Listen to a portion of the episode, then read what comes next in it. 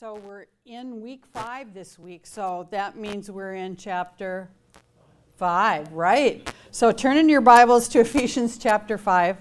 Uh, it works this time anyway. And uh, we will uh, look at what God has for us in that. Uh, the material here in chapter 5 is kind of a continuation of what was in chapter 4 that we looked at last week. Um, you know, when you write a letter, you don't like put chapters and verses in your letter when you're writing to somebody or an email, you know. Uh, you just send it. And that's what Paul did. He just sent it. But for our uh, benefit to be able to t- know what we're talking about, we've added those little uh, numbers in there and stuff. So, uh, but generally, this, you know, people when they would read this, they would sit down and somebody would read through the whole letter to the group. Uh, aren't you glad we do, just do a chapter at a time on Sunday?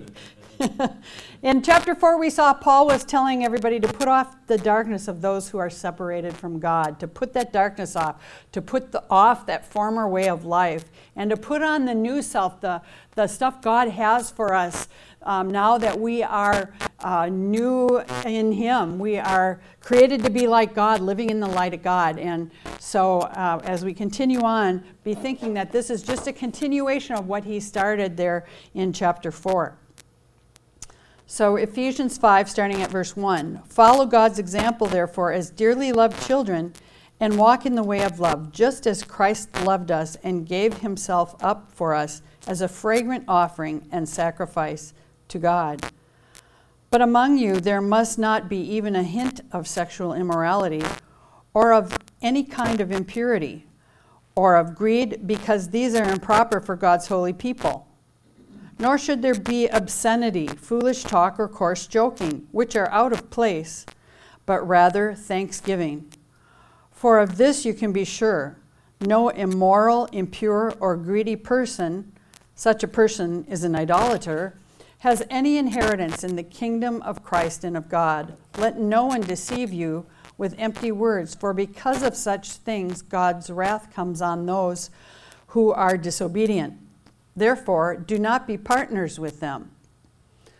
For once you were in darkness, but now you are light in the Lord. Live as children of light, for the fruit of the light consists in all goodness, righteousness, and truth. And find out what pleases the Lord have nothing to do with the fruitless deeds of darkness, but rather expose them. It is shameful even to mention them, what the disobedient do in secret. But everything will be exposed by the light and become visible, and everything that is illuminated becomes a light. This is why it is said, Wake up, sleeper, rise from the dead, and Christ will shine on you. Be very careful then how you live, not as unwise, but as wise making the most of every opportunity, because the days are evil. Therefore, do not be foolish, but understand what the Lord's will is. Do not get drunk on wine, which leads to debauchery. Instead, be filled with the Spirit, speaking to one another with psalms, hymns, and songs from the Spirit. Sing and make music from your heart to the Lord, always giving thanks to God the Father for everything in the name of our Lord Jesus Christ. Lord God, we just thank you for your word this morning. Father, we pray that it would accomplish what you have for it to accomplish in our hearts and lives. Lord, we open our hearts to you and say, Father, just speak to us this morning. Show us what you have for us out of this passage in Jesus' name. Amen. So, this chapter begins with uh, to follow God's example. So, the question this morning is who are we like? Who are we going to be like? Uh, it tells us to follow his example, uh, be followers of Jesus Christ. Imitating his example is what that means. So, why would we? This is a question for everybody. Why would we want to be like Jesus?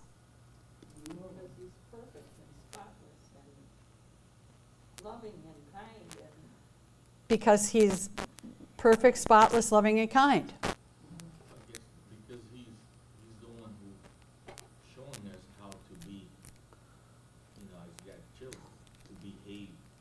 Showing us how to behave as God's children. Yeah.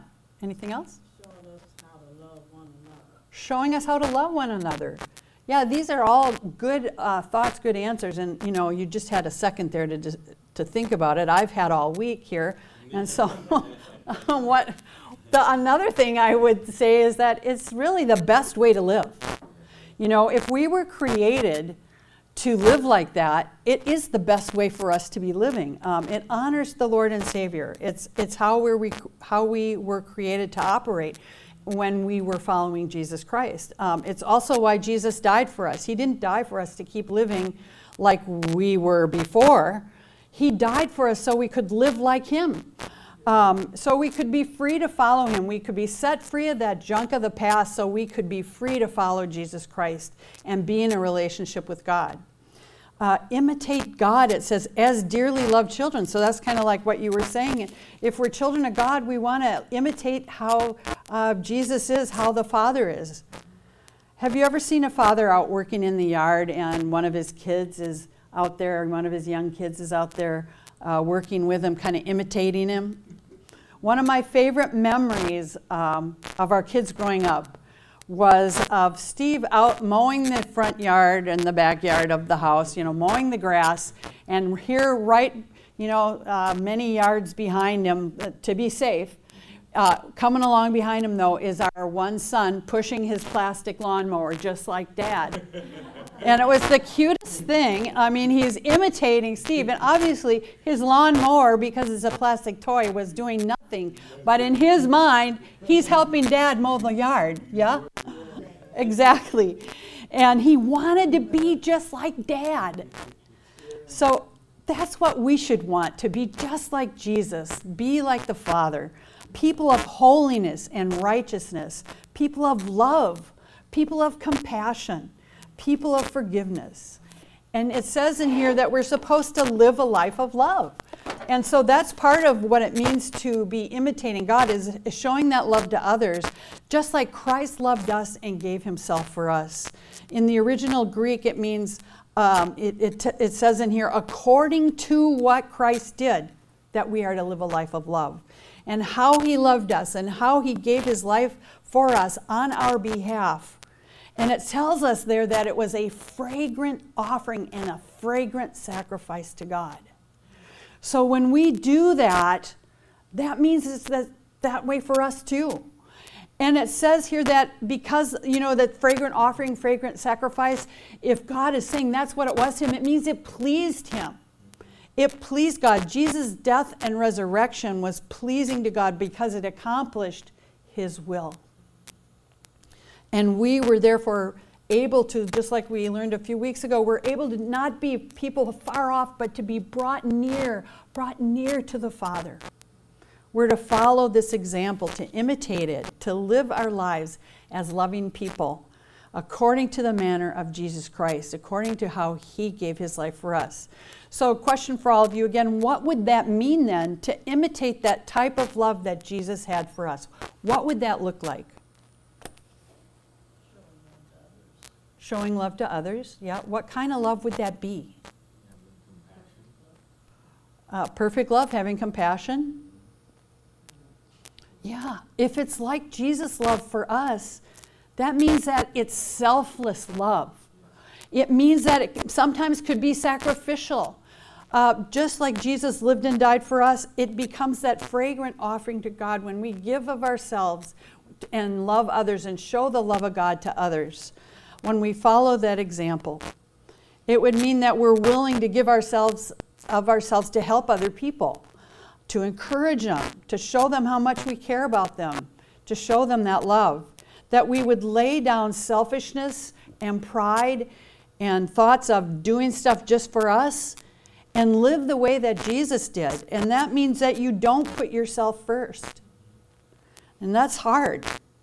But when you love others as yourself, like the Bible tells us to do. And that means that we're helping them to come to the Lord Jesus Christ too. That we're speaking words of life over them. That we, you know, ask God to help us to be able to do that. The next few verses tell us more about how then do we live? What does that look like as we walk it out? Well, first of all, he says, you know, not even a hint of sexual immorality or any kind of impurity or greed. He said they're improper. They're almost like idolatry, he says. He said, These are things that are not good. You don't want these things in your life.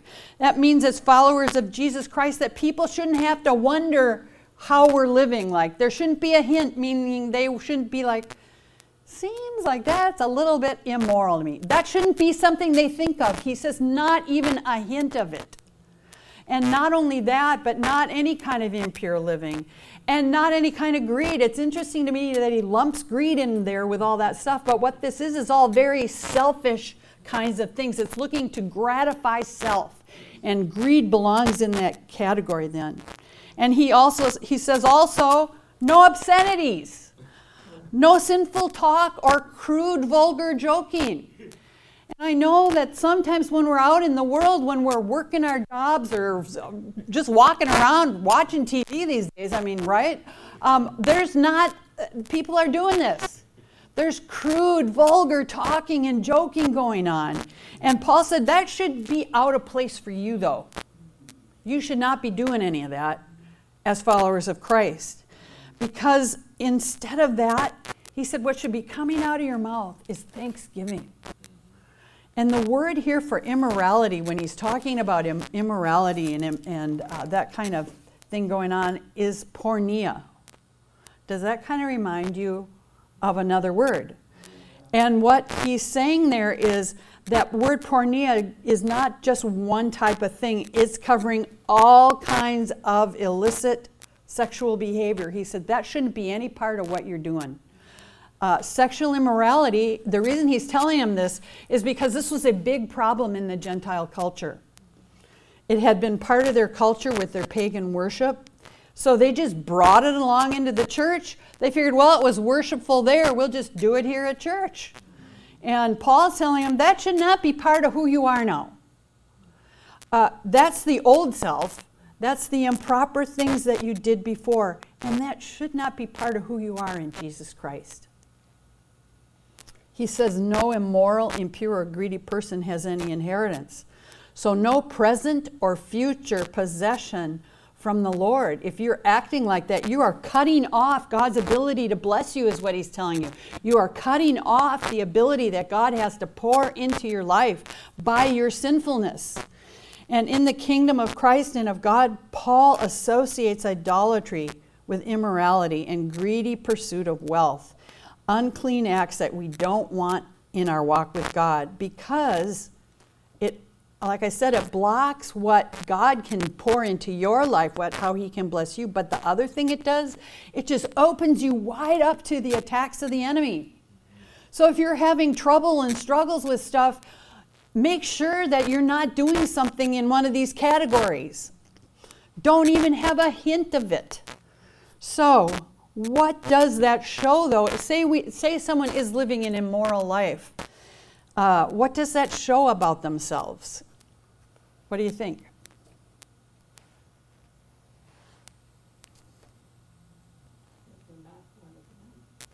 They're not followers of Christ. They're not born again.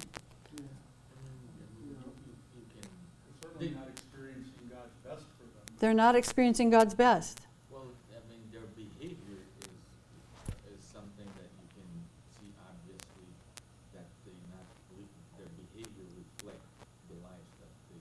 Yeah, their behavior is reflecting the life they're living.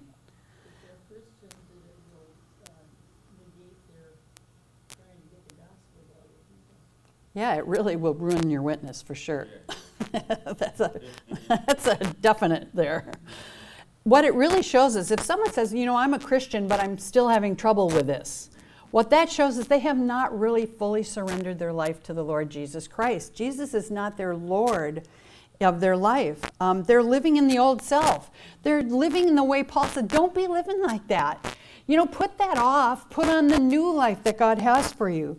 And when, um, when we follow Jesus with all of our hearts, all of our souls, all of our strength, we don't want to do those things. Okay? We don't want to do those things. The Holy Spirit then can give us the strength, can give us the ability to be free of all of that, and Jesus will guide us. Paul then goes on and says, Don't let anyone deceive you with empty words. Uh, he's saying they're making that up if they're telling you you can do that kind of stuff and still be a follower of Jesus.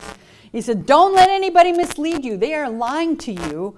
And if you think you can live this way and still be a follower of Jesus Christ, and apparently there were some who thought you could do both, they thought that was okay. He said, If you think you can be immoral and doing all this stuff and speaking this way and acting this way and be a follower of Jesus Christ, Paul says, No, you're being misled. You cannot do both. You can't have a foot in the sinfulness and a foot in following Christ and think it's going to work out. Because of doing such things, he says God's wrath comes upon those who are disobedient. John 3:36 Jesus is, is talking to his disciples and he said whoever believes in the son has eternal life but whoever rejects the son will not see life for God's wrath remains on them.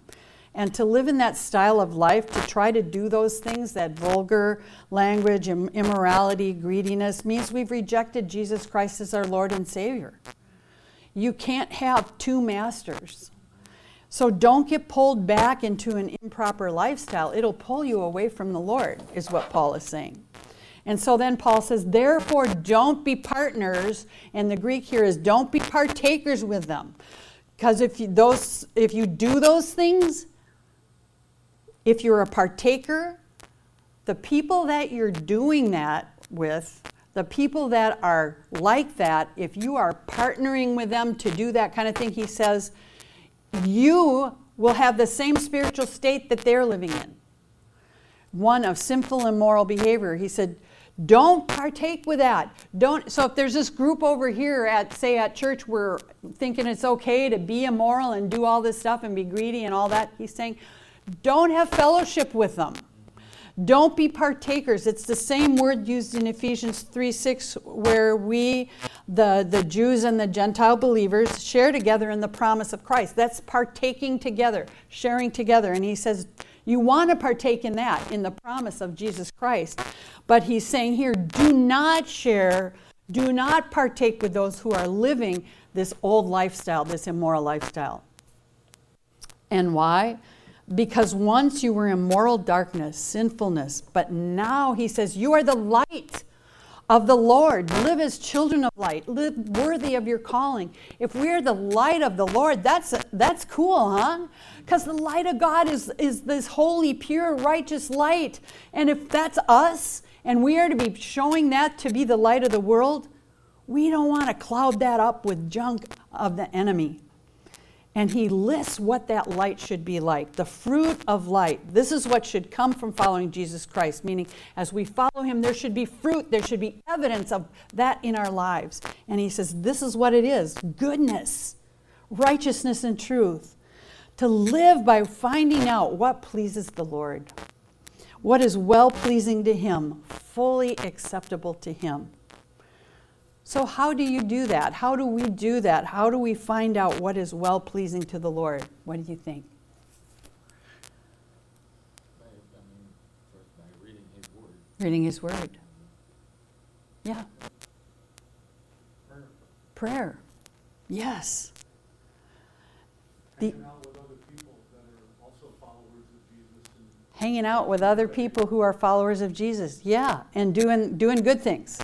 Uh, read the word daily, pray daily, put off the things of the past, desire to be like Jesus. If we desire that, God will help us. Desire to quit living in sin. Have nothing to do with sin.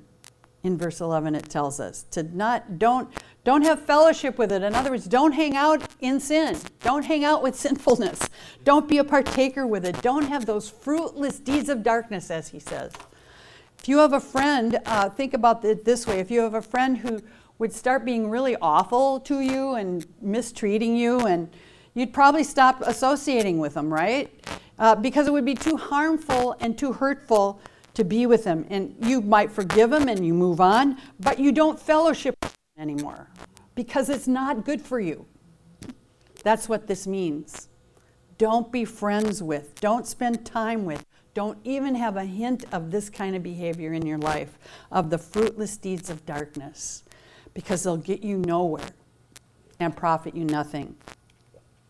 And he says, Don't even talk about this. Don't even talk about what they do. It's shameful. So, what they do in secret, you, you don't, don't even talk about it. It's, it's not good for you. Everything exposed by the light becomes visible. When God's light is shined on the hearts of people, that evil, that immorality is exposed. And why does God do that? He does that so we will deal with it. That's why this says, Wake up, O sleeper, rise from the dead, rise from darkness and spiritual death, and Christ will shine upon you. And what Paul is talking about there is, is kind of a various way of saying what's in Isaiah 62 uh, 60, verse 2 See, darkness covers the earth, and thick darkness is over the peoples, but the Lord rises upon you, and his glory appears over you. He's saying, as we have the light of God shined on us, on our hearts, as we see that the stuff that is evil is exposed, and we need to come to Christ as our Lord and Savior, then His glory is going to appear over us. And we, it's like we rise from the dead spiritually and become alive spiritually.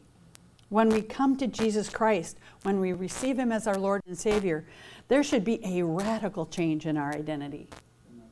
There should go from, it, we should go from darkness to light. There should be a difference. Once we were in darkness, now we're in light. From sin to righteousness from death to life.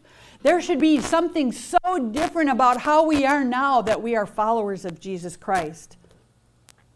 Paul doesn't want them to miss out on their spiritual inheritance, their life of spiritual blessing, he says. And he tells them to be very careful how they live. Watch out.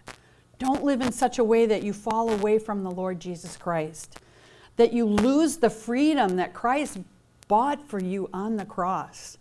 To live your life worthy is how you should be because you're children of God, living in the light. Don't be foolish. He keeps saying it so many different ways here. He, he really wants them to get it. He wants us to get it. Don't be foolish. Don't be unwise, but be wise, which means that we see how we need to live and we are wise about our choices, wise about the decisions we make. We become people of discernment and integrity and make the most of every opportunity, he says. And that, that Greek there means to redeem the time, to redeem the kairos moments. See, as we live our life, there are moments that come along that we want to redeem them. We want to take full advantage of them and seize those moments that God gives us to be able to follow Him and share about Him with other people. He says, because the days are evil. And that Greek word for evil is poneros, which is kind of a, a form of the word earlier he used porneia. And what this word means here, the days are evil, it means they are painful, laborious, and troubled. So if we today are living in evil, painful, troubled times, what are the opportunities that we should make the most of?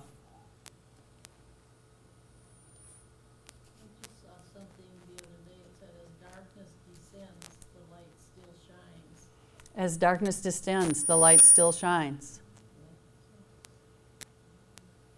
Take every, take every chance to share God's love. Take every chance to share God's love. Yeah. Make every moment count. Make every moment count. Yeah, these are all good thoughts. Make the most of our living for the Lord, to really know what it means to follow Jesus Christ and to do that and not be messing around following what we're called to do. Uh, don't be foolish, don't be unbelieving, short sighted, but be wise and understand what the Lord's will is. And we can understand the Lord's will, like we said earlier, by reading His Word. Anything that's in the Bible, we're commanded to do. If He says, do this and don't do this, this is the Lord's will. You can count on it.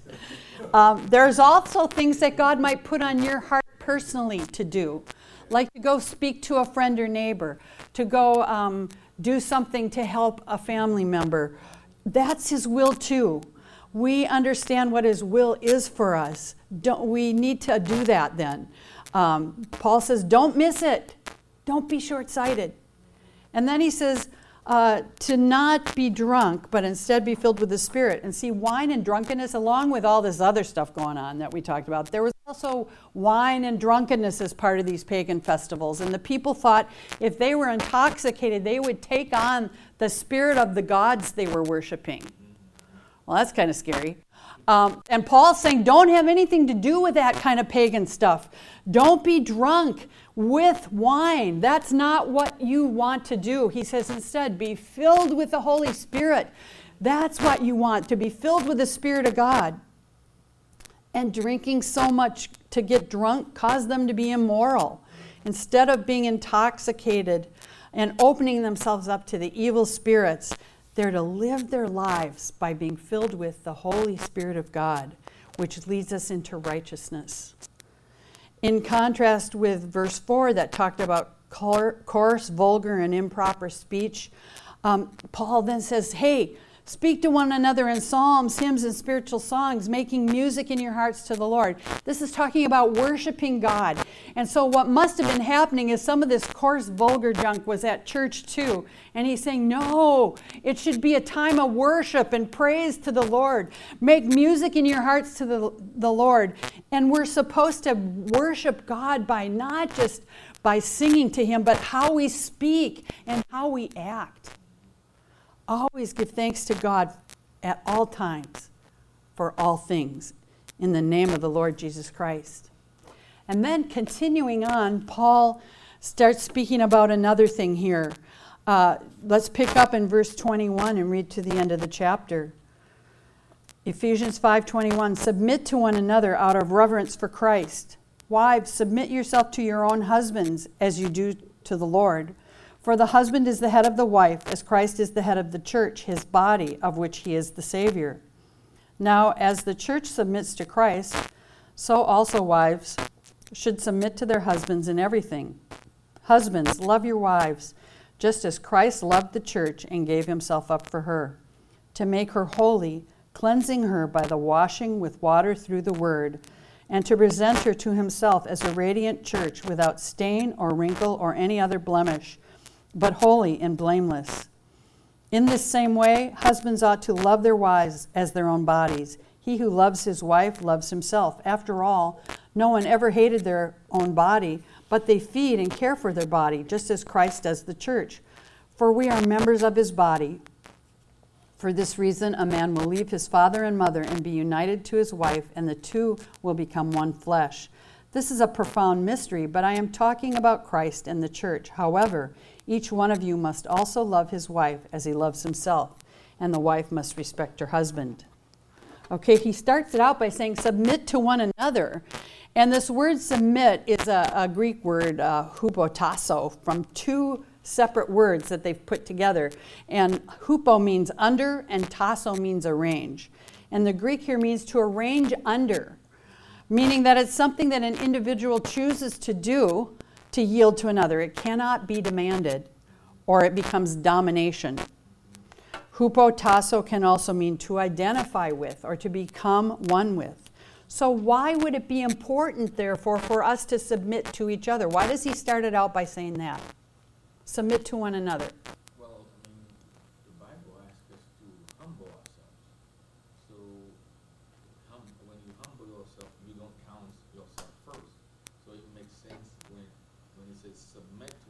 Mm-hmm.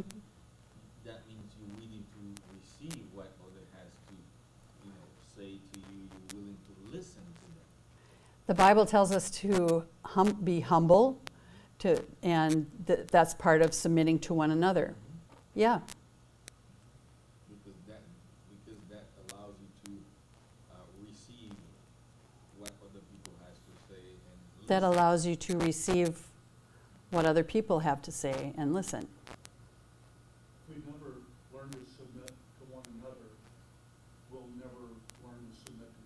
If we don't learn to submit to one another, we won't learn to submit to God. Yeah. Um, it tells us why we are to do it is out of reverence for Christ. And this concept of submission, so that's part of why we would want to submit to one another, is um, as everybody has different gifts and abilities in the church that, you know, we, we can learn from each other. We can uh, submit to each other, meaning we're being humble people. Uh, the concept of submission is used in soldiers following their commanders, uh, members of the church yielding to their leadership, and all people to governing authorities of the state. Okay, so there's submission going on there in many different areas. Um, it was used to designate role relationships in all these different types of situations. It didn't have anything to do with superiority or dominance of one person over another. And we know that because he talks about Christ in the church. And the, church, he's not saying you're inferior and I'm dominating you. No, that's not how it, how it is described here. Um, in Mark 10 42 to 45, Jesus is talking about this, and he says, You know that those who are regarded as rulers of the Gentiles lord it over them, and their high officials exercise authority over them. Not so with you. Instead, whoever wants to become great among you must be your servant, and whoever wants to be first must be servant of all. For even the Son of Man did not come to be served, but to serve, and to give his life as a ransom for many. So that's the example of Jesus. And if we're going to be like Jesus, if we're following his example, he's saying we need to prefer one another, we, not to demand personal rights. And this is necessary if we're going to reveal the love of Christ in our lives. Um, just a little side note here submission in the past uh, was defined by many men as justification for wife beating, for abuse, and even today for honor killing. I mean, Pastors in some churches, sad to say, have not really helped women in those situations, and they've let them suffer and even die at the hands of abusive husbands. This is not what uh, should be going on in the Christian church. This is not, that's not a man making his wife submit, that is abuse. Paul never said that. And God never said that. In fact, God says in Psalm 11:5, "The Lord examines the righteous, but the wicked, those who love violence, he hates with a passion." God hates abuse with a passion. He hates all kinds of abuse. Violence, abuse, domination are not only not part of marriage, but they should not be part of any relationship of any kind ever the overarching theme here of what we're looking at today in these uh, verses from 21 to 33 is a continuing on with what he's been saying earlier about unity and love and care for each other. That's what he's talking about. And in the first century, when this was written, women didn't have any rights. Uh, usually, no real education, and they were considered as property for their husbands in the Gentile world. It was customary for a woman's father to claim ownership over his daughter even after she was married. And theologian uh, Catherine Clark Kroeger tells us that this system was a way for the bride's dowry to be controlled by her father, even after she moved in with her husband. As long as she was brought back to her father's house at least three times a year, the father could claim legal ownership over her and her property.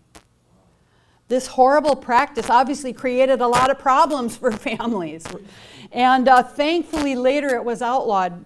But that is why Paul is telling women in the church that they should only be attached to, only be identified with, only submitted to their husbands and not to their father. She needed to see her husband as the head. The Greek here for the word head is kephale, which means source, just like the head of a river or the source of a river. And what he's saying is, Your husband is your source not your father. It's your husband now. And you should look to him. This was a very liberating thing, actually, for uh, Paul to be telling these women that they're to become one flesh with their husbands, identified with one another. And Paul's saying this is the way a true Christian marriage should be in the middle of this pagan Roman culture. Couples should develop this deep and intimate bond with each other uh, where they work together through their differences and their problems. They share dreams, they share goals together, and they walk through the darkest moments together. There can be differences, but they handle them together. They pray about them together and separately. They submit each one of them to God's leading in the matter. And they move forward together. And until they agree on it, if they can wait till they come to a joint uh, agreement, they wait until then. Because the goal of marriage isn't one person forcing their will on another. The goal of marriage is to equally come together and be a, a united as one in Jesus Christ. Couples should be loving, self sacrificing, helping each other become all they're created to be, loving each other as themselves, caring for each other, and respecting each other. And that's how a marriage should be.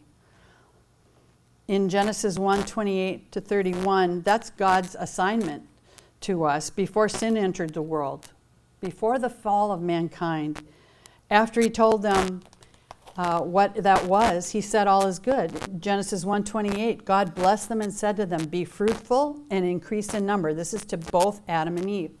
Fill the earth and subdue it. Rule over the fish in the sea and the birds in the sky and over every living creature that moves on the ground. Then jump down to verse 31. It says that God saw all he had made and it was good. So there was a stewardship given here before sin entered the world, before the fall of sinful fall of mankind, there was a stewardship given to men and women to take care of the earth. They were not told to rule over each other. I don't find that anywhere in these verses. They were told to instead to rule or take care of the fish in the sea, the birds in the sky, and every living creature. Uh, the relationship here is one of equality and mutual love and respect. And if we here today take this encouragement, uh, when we come to Jesus Christ, when we are redeemed, if we take this encouragement to caringly, lovingly take care of each other, if we're united in love, there'll be such a witness to the world of what it means to follow Jesus Christ and imitate Him. So, how do we imitate Jesus? How do we be like Jesus? First, have sacrificial love for each other. And that's, I'm not just talking about marriage here now, I'm talking about all of us, you know, in the body of Christ. Have a sacrificial love for each other, meaning we prefer each other. We're willing to help and encourage each other. Uh, we should have the kind of relationship with each other, uh, men and women, that show that we want the best for each other to see each other as part of a useful, needful part of the body of Christ, that we see everybody that way. And second, we need to speak and act in righteousness. I mean, think of your words as part of your worship of Jesus Christ, like we said. Behave in a way that's pure and righteous. Ask the Holy Spirit to give you the power and wisdom you need to act wisely so that you don't have problems with your speech or your behavior. And that's the third point be filled with the Holy Spirit. The only way that you and I can hope to ever be like Jesus and do what he asked us to do is to be filled with the Holy Spirit. We need that power, we need that strength in our lives, or it just becomes very, very difficult. We need to ask the Holy Spirit to fill us up with the power of God each day so we can live righteous and holy lives.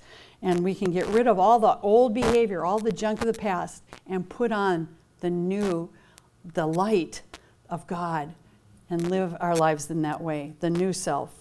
The Holy Spirit will give us the wisdom and the ability to make good choices. Every day we need to ask Jesus to fill us up to overflowing with His power, with the Holy Spirit power, as we face our day. Would you stand with me as we close?